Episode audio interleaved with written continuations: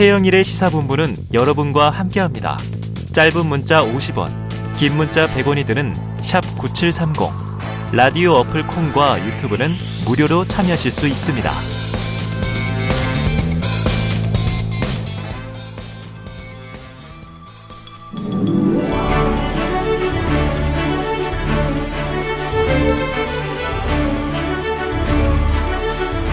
아유, 요즘 처럼 궁금한 게 많을 때 제가 가장 기다리는 시간입니다. 기자들의 눈으로 정치권 소식을 들여다봅니다.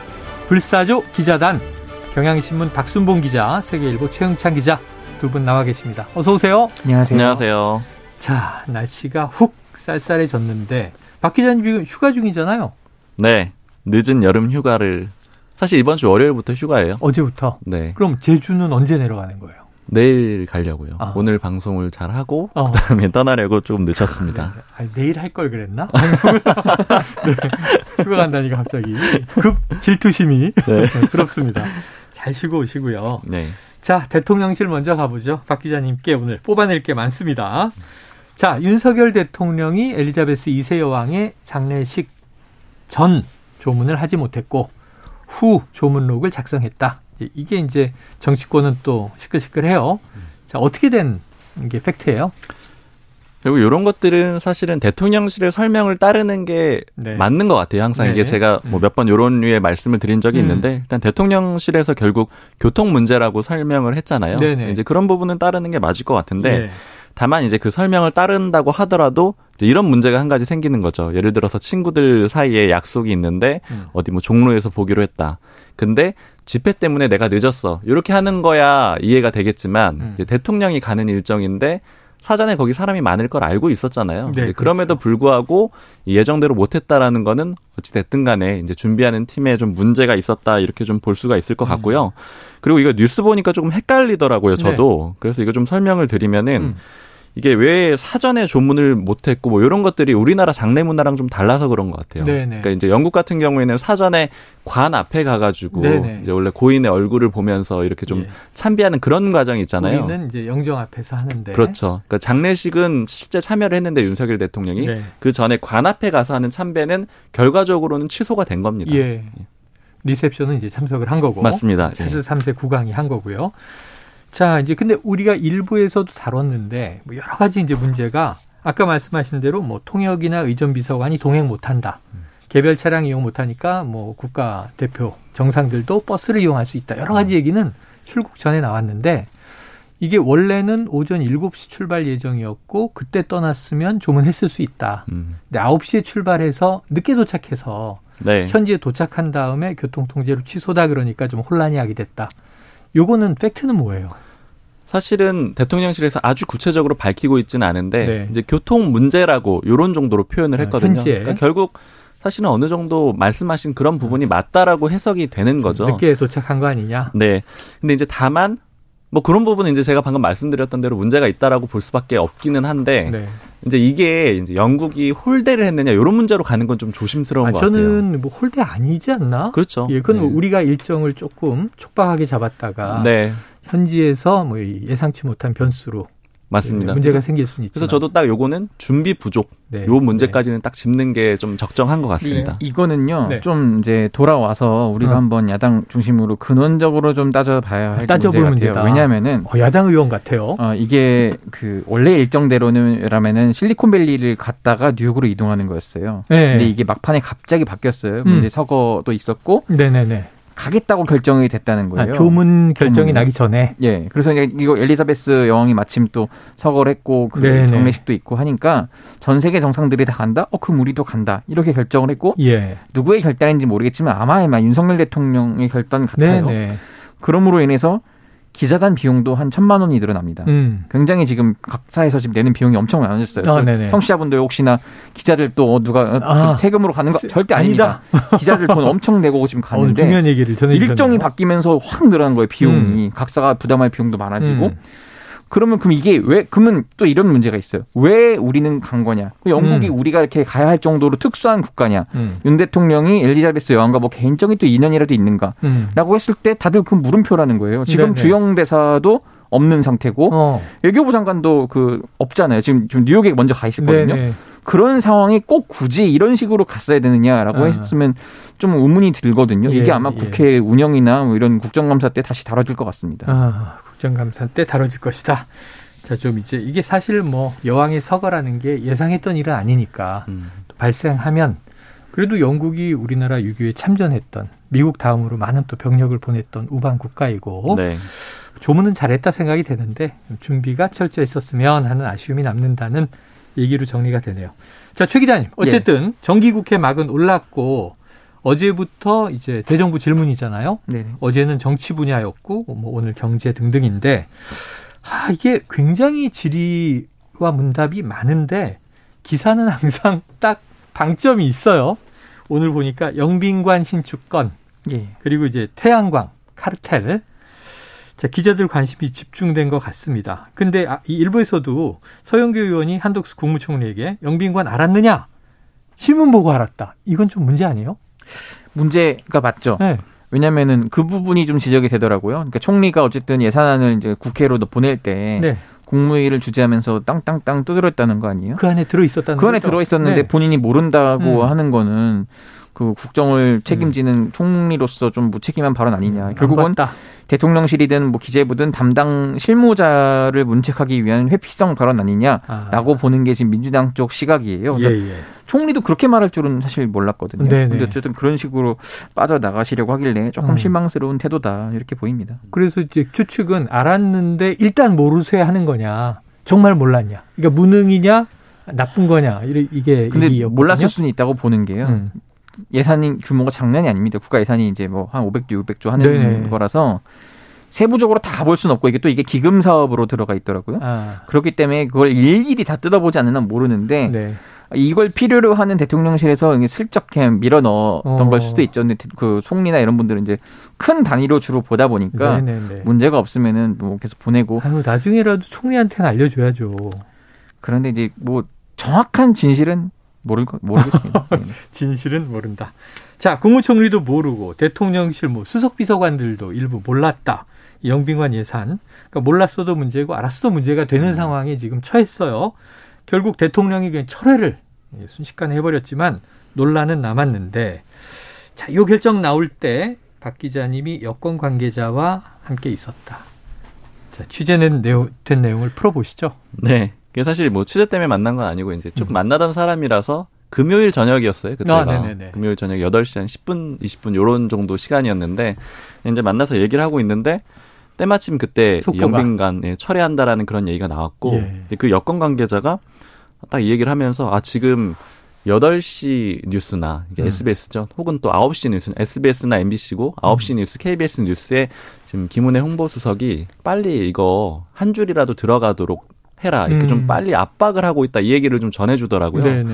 그리고 이제 또 다른 관계자한테 얘기 들어보니까는 이게 사실은 참모진들이 철회를 해야 된다 이런 얘기를 하진 못했대요. 음. 아무도 그런 보고를 올리지는 못했는데 네. 대통령이 결국 결단을 했다라고 어, 합니다. 대통령 자신의 결단이다. 네, 대통령이 결단해서 철회를 했고 그 이후의 과정은 이제 김은혜 홍보수석이 그래도 좀 빠르게 좀 진행을 한 것 같아요. 네네. 그래가지고 물론 이제 앞 과정 자체가 뭐 썩 좋은 내용들은 아니었지만 어쨌든 이후에 수습하는 과정들은 좀 속도를 냈다 이런 얘기들을 좀 전해주더라고요. 중요한 것도 물어봤을 거 아니에요.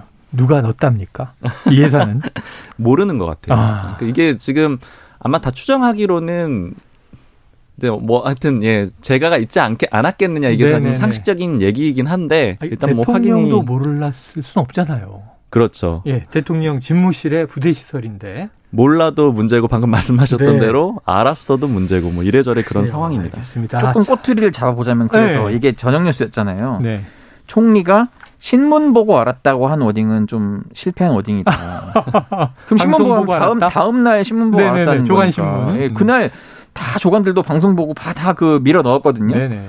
굉장히 그럼 대처가 늦었다. 그건 그냥 아니, 언론을 통칭한 표현 아닐까요? 아니, 이게 총, 그렇죠. 언론을 통칭한 표현이다. 왜냐하면 또 총리실의 참모들도 네네. 숫자가 만만치 않은데 그럼요. 이거 이제 속보로 뜬 순간 보고했겠죠. 네네. 이거 문제 될 것 같습니다. 이런 얘기를 했겠죠. 그럼 사실 자. 그 얘기가 하나 있더라고요. 네. 이게 결국 아까 그 부분 말씀드렸잖아요. 대통령이 결단해가지고 철회했다라는 건데 음. 이거 얘기하면서 아무도 좀 책임지고 이 문제를 강하게 음. 대통령한테 제안하거나 이런 사람들이 없었다. 이런 좀 불만, 문제제기 네. 같은 것들은 네. 좀 있습니다. 그러니까 내부에서 좀 책임지지 않으려고 하는 그런 아. 분위기, 이런 것들이 대통령실에서 좀 감지된다는 거예요. 예. 예. 근데 민주당에서 또 이런 얘기는 있긴 해요. 보도 나왔다고 하루 만에 철회? 이건 뭐지? 무슨 아, 국- 예. 국정을 이렇게 조변석게 뒤집듯이 네네네네. 하나? 이런 게 있어요. 왜냐하면 영빈관에 대한 필요성은 그동안에도 있어 왔기 때문에 네네. 그럼 이걸 계기를 토대로 서- 좀 계속 설득하거나 그런 과정이 있을 줄 알았더니 어 그래? 그럼 한 발 빼. 그래서 바로 철회를 하니까 너무 이거 어느 정도 그것도 맞춰야 될지 혼란. 뭐 네. 예, 혼란이 좀 그런데 또 철회한 이후에는 권성동 전 원내대표는 세영위가 필요하다. 네. 이렇게 주장하기도 하고. 음. 그래요. 자, 결국 외교부터 영빈관 논란까지 이런 모든 이제 과정들의 배경 아까 잠깐 지적을 하셨습니다만 이거 대통령실이 잘 안 돌아가고 있는 거 아닌가? 좀 철저하게 대비하고 준비하는 모습이 없는 거 아닌가? 걱정은 돼요. 추석 연휴 전에 대통령실 인적 개편 있었지 않습니까? 네. 20%한 80명까지 물갈이한다. 지금 이후 상황은 어떻게 되고 있어요? 사실 요 얘기를 좀 하고 싶었던 게좀 네. 슬픈 얘기더라고요. 슬퍼요? 네, 대통령실 뭐 전현직이라고 할까요? 하여튼 뭐 여권 관계자라고 표현하겠습니다. 네네. 왜냐하면 요즘에 이 말 많이 하면은 또 음. 위험한 그런 상황이라 그래요. 하여튼 어. 그래가지고 이제 쉽게 기자들하고 좀 얘기를 안 하고 이런 분위기도 근데 있는데 만약 잘려 나온 분들은 얘기를 많이 하지 않나요? 그럴 수 있죠. 네네. 네, 아무튼 그래서 특정하지 않고 말씀을 드리면 이제 제가 들었던 얘기가 아, 이게 좀 비인간적인 상황이었다 아. 이렇게 생각이 드는데 이게 세? 가지가 있어요. 일단 네. 첫 번째는 그때 추석 전에 이게 정리가 됐었거든요. 네. 50여 명이 추석 전에 정리가 됐는데 이제 얘기를 들어보니까 사실 이제 뭐 국민의힘 당 쪽으로도 이런 연락이 왔다 그래요. 어. 정리를 할 것이다 이런 얘기들을 했는데 뭐 당에서는 이왕이면 뭐 추석 이후에 하는 게 낫지 않겠냐 이런 음. 의견도 전달했다라고 하는데 결국 추석 전에 했어요. 네네. 그거는 이제 일종의 소위 추석 밥상 민심이랄까요. 예, 예. 거기에 보여주려고 했던 것 같은데. 대통령실이 쇄신하고 있다. 네. 근데 그렇게 되면 당사자들은 어떻냐면은 음. 집에 얘기를 못 하는 거예요. 아, 우리 뭐 명절날 아들이나 뭐 딸이 대통령실에 우리 남편이 네. 혹은 뭐 우리 부인이 대통령실에 들어갔는데 그 전에 잘렸다 이 얘기를 추석 때 할 수가 없잖아요. 오. 그래가지고 추석 전에 이 정장을 입고 용산 대통령실 주변에 그냥 카페에 와 있는 직원들이 몇 명. 있었다라는 네네네. 겁니다. 그러니까 예전에 소위 명예퇴직 당하고 그냥 집에 얘기 못 하고 IMF 때 네. 매일 도시락 싸서 회사로 나가는 척하고 그거예요. 선릉공원에 모여서 맞습니다. 그때 그- 막 고스톱 치고 그러던 장면이 생생하네요. 그렇게 좀 출근해서 있었던 사람들이 좀 있었다라고 하니까 결국 이 사람들이 이제 추석 때까지는 말을 차마 못하고 가족들한테 이제 그 음. 이후에 아마 하려고 그렇게 했던 것 같은데 네. 그런 부분들은 좀 소위 살아남은 사람들도 좀 분개를 하고 있는 거예요. 어. 왜 굳이 그렇게까지 해야 해야 됐느냐. 음. 왜냐면 또 이 사람들이 취업 제한도 3년간 걸리는데 물론 모든 게 취업이 되는 게 아니고 유관 음. 기업에 네, 네, 유관 네. 관계 기간에 안 되는 건데 어쨌든 짧은 기간 있었다 가는 걸로 경력이 남잖아요. 음. 이건 보통은 대통령실이나 청와대를 갔다 왔다라고 하면 일종의 영전이어서 좋은 대우를 받게 마련인데 이번엔 좀 상황이 다르죠. 어. 소위 잘렸다라고 볼 수밖에 없는 상황이잖아요. 그러니까 이런 점들도 좀 우울한 거고 음. 또두 번째 얘기는 보통 뭐 영화나 드라마를 봐도 자기 조직의 어떤 수하들이 좀 잘리게 되면 네. 어이 친구는 안 된다 차라리 뭐 나를 대신 자르세요 네. 뭐 이렇게 하면서 뭐 버티는 그런 그림도 그런 상관 요즘에 없죠. 없었다고 영화 합니다. 얘기죠? 네, 대통령실에 전혀 없었다라는 네. 거예요. 나서서 누구 없었다. 행정관이 잘리는데 이걸 말린다거나 네. 이런 그림들이 전혀 없었다라는 야, 겁니다. 그 실세분들은 막 추천했다는 얘기는 그렇게 하시더구만. 네. 그러니까 오히려 이게 그리고 나서 더 문제가 됐던 거는 여러 가지 좀그 비인간적이라고 아까 표현을 해드렸는데 뭐 음. 휴대폰을 뭐 포렌식을 한다라든가 아. 직원들의 아니면 뭐 이제 누구는 누구 개파냐 이런 것들을 좀 따져본다라든가 아. 혹은 뭐 이런 것들에서 걸리는 게 없으면 뭐 근태를 좀 평가를 다시 해본다라든가 네네네. 이런 과정들이 쭉 있었기 때문에 결국 이제 대통령실 사람들 입장에서는 굉장히 좀 상처가 됐던 그런 어, 일인 것 같아요. 마치 그냥 대대적인 조직 내 감찰이 이루어졌던 거군요. 네. 그리고 특히나 이 사람들이 실무자들이잖아요. 음. 근데 실무자들인데 이게 싸움을 그저 그림을 크게 그려보자라고 하면은 정치권의 소위 핵심 관계자들이 많이 와 음. 있었고 이 사람들을 관료 집단하고 검찰 라인들이 연합해서 몰아내는 그런 정치적인 숙명의 그런 상황이었던 네, 거잖아요. 네. 근데 정작 위에 사람들은 전혀 안 죽고 밑에 예. 실무자들만 다 죽어나간 그런 네, 그림인 네, 네. 거예요. 그러니까 결국 이 사람들이 굉장히 사기가 좀 많이 떨어진 것 같습니다. 아. 그러니까 두 가지 문제점들을 얘기를 하는 게 이 앞으로 이렇게 되면은 쓴소리를 못 한다는 거예요. 음. 그러니까 박근혜 정부 청와대 때 있었던 모 인사가 하는 말이 당시 우병우 민정수석이 실세다 실세다 그런 얘기들을 했었잖아요. 음. 근데 그때도 정무 라인에서 보고서를 쓰는 게 우병우 수석 지금 여론이 안 좋기 때문에 잘라내야 됩니다. 이런 보고서 쓸수 오, 있었다라는 네네. 거예요. 쓸 수 있었지만 뭐 받아들여지지 않았는데 예. 쓸 수는 있었는데 지금 같으면은 못 쓴다는 거죠. 왜냐면 어. 그때는 그래도 잘리지는 않는다라는 생각이 예, 있었기 예, 때문에 예. 의견을 냈는데 지금 이렇게 되면은 누가 그런 보고서를 낼 수 있겠느냐 네. 이런 얘기들이 나오는 야, 겁니다. 대통령실 인적 쇄신에 추석을 전후한 또 가슴 아픈 비사를 전해 주셨네. 이 지금 굉장히 영리한 게 음. 이분들이 잘려 나갔다고 해서 밖에다가 쉽게 얘기를 못 하는 이유가 네. 그래도 지금 정권 초기고 정권을 어쨌든 국민의힘 쪽으로 잡아왔잖아요. 네. 그러면은 어쨌든 국민의힘과 연관된 사람들을 일반 사기업이든 공기업이든 다 이렇게 쓸 수 있다는 얘기죠. 네네네. 그런 거라도 해서 소위 말해서 이제 특히 여의도 낭인 이런 분들은 취업을 정- 해라. 예, 취업을 하려면은 음.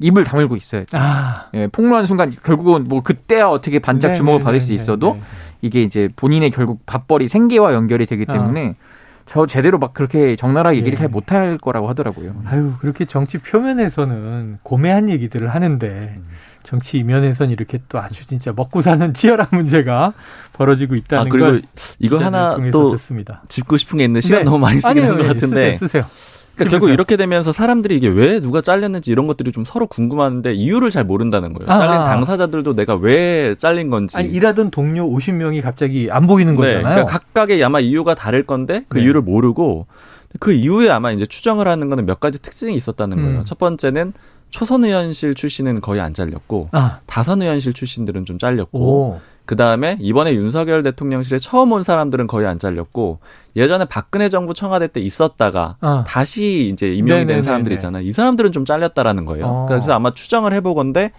이 충성도 순서 아니겠느냐. 그러니까 아. 다선 의원실 같은 경우에는 좀 자기 정치를 할 수 있는 여력이 있는데 초선 의원실은 상대적으로 낮고 네네.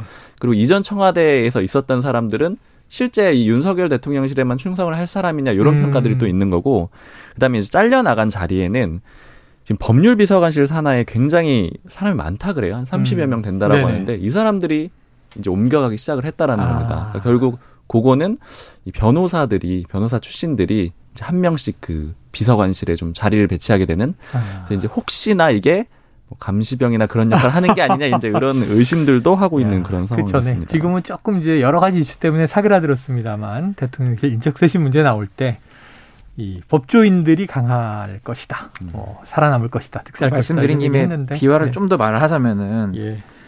이번에 잘린 분들 중 하나가 이 뉴욕 순방 건에 대해서도 실무자였다는 거예요. 음. 근데 그 뉴욕 순방이 마무리가 안 됐는데 그분을 잘라가지고 네. 이 준비 과정에서 이거 분명 아. 사고가 날 수밖에 없다. 아. 이런 예측이 있었더라고요. 그러니까 이제 업무는 추진 중인데 네. 담당자가 없어져 버림으로써 그렇죠. 이미 선행 선행으로 갔다 온 사람인데. 아이고 네. 참 큰일이네요. 자 그래요. 이번에는 한 번 저 야당 민주당 가보겠습니다. 최 기자님, 예. 이 김건희 여사 순방 보고서 뭐 이런 얘기도 이제 나왔는데 네. 지금 민주당은 영빈관 논란 또 대통령실 논란 지금 김건희 여사에게 이렇게 포커스를 맞추고 있는 것 같아서 김건희 특검법이 처음에는 어, 추석 민심용이냐 이재명 대표가 워낙 이제 뭐 기소 소환 이런 일이 있다 보니까 근데 좀 특검법에 진심인 것 같아요. 진심이더라고요. 어 그래요. 저도 어제 이제 핵심 관계자를 추진한다? 만나서 물어봤더니 네. 이게 진심이고 국민들 여론도 심상치 않다. 단순히 어. 이게 그 선전용인 뭐 여론조사 높다 이런 얘기가 아니라 네. 요즘 점, 점점 이제 광화문에 뭐 집회하러 나온 분들도 있고 네. 그에 맞춰서 시민들도 호응이 예사롭지 않다 이런 음. 의견들이 있어요. 거기에다가 박홍근 원내대표도 어제 이제 최고위원 회의에서 얘기를 했고 네. 법사에서도 이걸 계속 얘기할 거라고 해요. 그래서 음.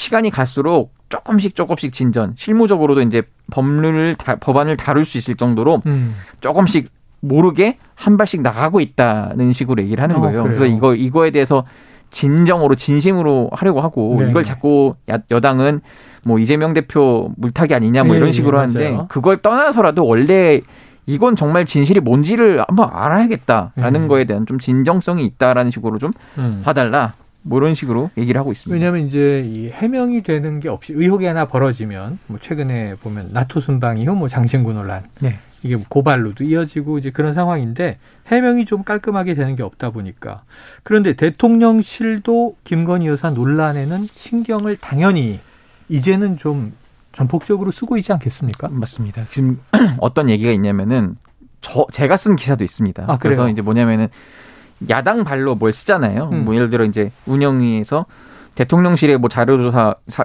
자료 통보. 요구를 했던데 뭐 답변이 이렇다 뭐 이런 네. 식으로 쓰잖아요. 그럼 제목을 아무래도 조금 세게 달 때도 예. 있고 김건희 여사 특히 목걸이고 하니까 이제 목걸이에 뭐 이렇게 달았는데 네네. 올라갔더니 이제 포털에 떴더니 연락이 옵니다. 네. 뭐 목걸이를 좀 장신구로 좀 수정을 해주시면 안 되겠느냐. 그게 그러니까 뭐가 달라요? 톤 다운인 목걸이와 거죠. 장신구는 어떤 차이가 있는 거죠? 다를까라고 생각했을 때 사람들이 느끼기에 목걸이가 좀 더 직관적이고 장신구는 뭔가 좀 포괄적인 느낌이 네네네. 있는 것 같더라고요. 아무튼 그런 식으로 정정보도 요청이 좀 많이 옵니다. 아, 그래요? 뿐만 아니라 그래요. 많이 받고 네. 있는데 네. 그만큼 김 여사 관련 보도를 더 홍보수석실이 신경을 쓰고 있다. 좀 음. 이런 사례가 되겠습니다. 근데 그건 좀 얘기 덧붙이면은. 그러니까 추정되는 게 보통 그렇게 표현 바꾸는 것들 요청들 기자들한테 많이 오거든요. 아, 근데? 그런 게 일을 했다. 어. 이런 거에 성과 아. 표시일 가능성도 좀 있어요. 아. 그러니까 보기에는 뭐 옷걸이나 장신구나 뭐. 독자들이 느끼기에는 큰 차이가 없는데 그래도 우리가 요청을 해서 이런 정도의 반영이 됐습니다. 음. 이런 식의 뭐 성과를 내는 걸 음. 보여주는 그런 의미도 아마 있을 수 있을 것 아이고, 같습니다. 참, 일, 일 열심히 하시네요. 이렇게 칭찬을 해드려야 되나 싶은데. 자, 이 어제 국민의힘 원내대표 경선으로 가보겠습니다. 주호영 원내대표가 됐습니다만, 뭐 이게 61표, 그리고 이용호 의원, 뭐 1년 두채 국민의힘에 몸담은 지 되지 않은 이용호 의원 42표, 불과 19표 차이였습니다. 음. 그 어제 의총장에서 의원들 간에 탄식이 나왔다, 이런 보도도 있어서, 네. 자, 박 기자님 보시기에도 이변은 이변입니까? 어, 네, 굉장히 이변이죠. 사실은 그날 아침에도 혹시 이용호 의원이 사퇴하고 네. 그냥 추대 쪽으로 정리가 되는 게 아니냐 이런 식으로까지 예측이 될 네. 정도였는데 생각보다 굉장히 박빙이었고요. 음. 그리고 말씀하신 대로 이용호 의원은 당에 전혀 지분이 아직까지는 없잖아요. 거의 없는 사람이죠. 음. 처음 될 때는 국민의당에서 당선이 됐고 네. 유일하게 지금 호남 지역구고 두 번째 될 때는 또 무소속으로 당선이 됐거든요. 네, 맞아요. 윤석열 대통령이 영입해온 인사인데 재선이기도 하고요. 사실 원내대표 재선 원내대표 거의 없었거든요. 음. 그러니까 아마 굉장히 이례적인 건데 그럼 결국 이게 이용호 의원의 자력이냐, 그러니까 이용호 의원의 능력이냐라고 하면은 사실 그보다는 음. 이게 이제 다른 심리, 반발 심리가 반영이 된 게 아니냐 이런 해석들이 나오고 있기 때문에 환경. 아마 의원들도 탄식을 좀 낸 것 같고요. 어. 특히 이제 요 선거 결과 가지고 뭐 여권 관계자랑 얘기를 하는데 이제 윤석열 대통령을 좀 강하게 지지하는 그런 인사인데 음. 아 이거 당 장악 실패한 게 아니냐, 아. 이거 진짜 망한 거 아니냐 이렇게 얘기를 하더라고요. 그러니까 네. 이게 어떤 의미냐면 사실 권성동 전 원내대표가 주도해서 주호영 원내대표가 윤석열 대통령의 뜻이다, 윤심이다 이런 식으로 좀 얘기를 했고 좀 홍보를 했는데 네. 그럼에도 불구하고 60%밖에 안 된 거잖아요. 음. 예전에 권성동 전 원내대표가 될 때는 80% 정도를 네, 받았거든요. 한 20표 정도가 떨어졌다라는 얘기인데 이거는 결국에는 진실이든 아니든 그러니까 윤심인 게 실제 맞든 아니든 간에 결국 그 말이 안 통하게 됐다라는 네, 네, 거잖아요. 네. 그러니까 결국 이런 의미가 크고 또 모 관계자가 하는 얘기는 이런 얘기를 하더라고요. 이게 의원들이니까 이런 정도의 차이지 일반 당원들 민심에서는 더 큰 차이가 날 수가 오, 있다. 그렇다라면은 전당대회에서 어떻게 될지 장담을 어. 할 수가 없다.